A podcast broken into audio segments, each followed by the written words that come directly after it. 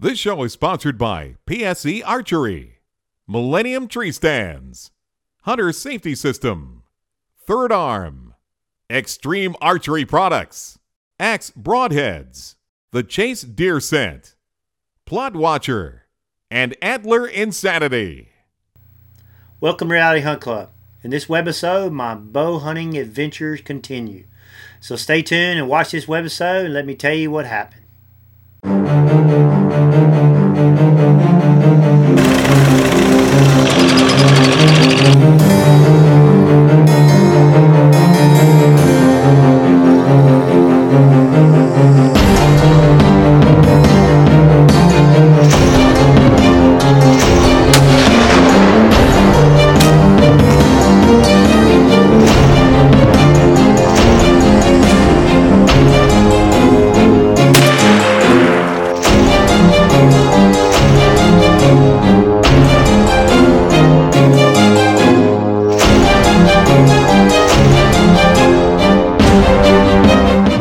That's the third weekend of Georgia bow season. Now, Tad and I had been up the previous two weekends. We've been chasing a buck called Clockwork.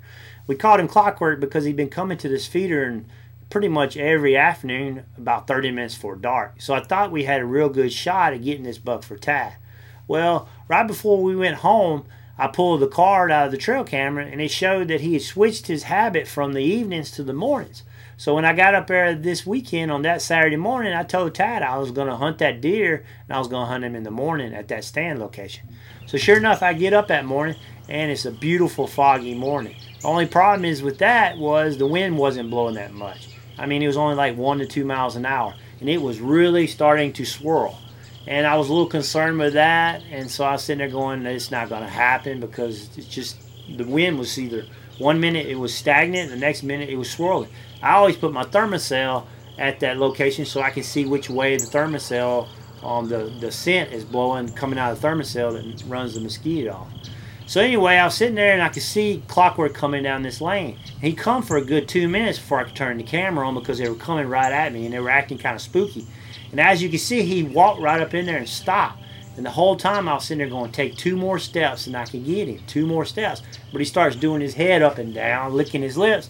And I figured he was smelling my swirling wind. And he's looking around. And there's a 3-year-old buck behind him doing the same thing on that lane. So I'm kind of pinned down in my stand and can't do a whole lot of moving. I can't zoom in. So I just basically had the camera sitting there. And the one video is the GoPro head on, and the other video is my big camera. And so he just you can't quite see me in the stand because it's still, you know, right about 5-10 minutes after daylight. So it's still pretty early. So he's looking around. He can't quite figure it out. He can't get a good whiff of me. He doesn't know it's me. He just knows something's not right. He's 4.5 years old for a reason. You know, he's got some smarts about him. So anyway, you can see him bob his head down and go back and forth. And so I'm a little nervous in the stand because I know something's not right. When he took that step back, I decided to move my camera over to the lane that they had come down. And there you can see the other buck. And so I'm sitting there going, as soon as he gets in there, I'm going to shoot him. And so he's still kind of a little spooky, but he's still calm. So he's trying to evacuate the area. So he gets right here, and you can see I draw back and I shoot. And boy, I hit him high. I mean, below the backbone, above the top of the lungs, I just hit him high. And I'll talk to you about that in a minute. He ducked down a little bit, but it wasn't enough. The shot was just not a good shot. And you can see that axe drove in and probably hit the bottom of the vertebrae or something like that, and it just stopped. And what happened was I do range all my locations, but I talked myself into the wrong yardage. I knew that. Before that, I had calculated that was between 20 and 25 yards, and I shot my 30-yard pin. And it's happened to me before. If you've watched some of these videos, you see I shoot over or I shoot below. I just talked myself into the wrong yardage. And what I need to do after talking to Jimmy and Frog, I need to take that rangefinder and range them real quick and put it down and shoot. I just need to start shooting the right yardage. I actually hit right where I was shooting. I just shot the wrong pin. So, and it's very frustrating. I've done that 3 times now, and that's the first time it's cost me a big buck. Now, we looked for that buck. We didn't find a drop of blood, and we never found the arrow. And so after talking to Frog and Chuck and Jimmy and all my friends, we figured that buck's going to be fine. As soon as that arrow falls out, it's a superficial wound, he's going to be fine.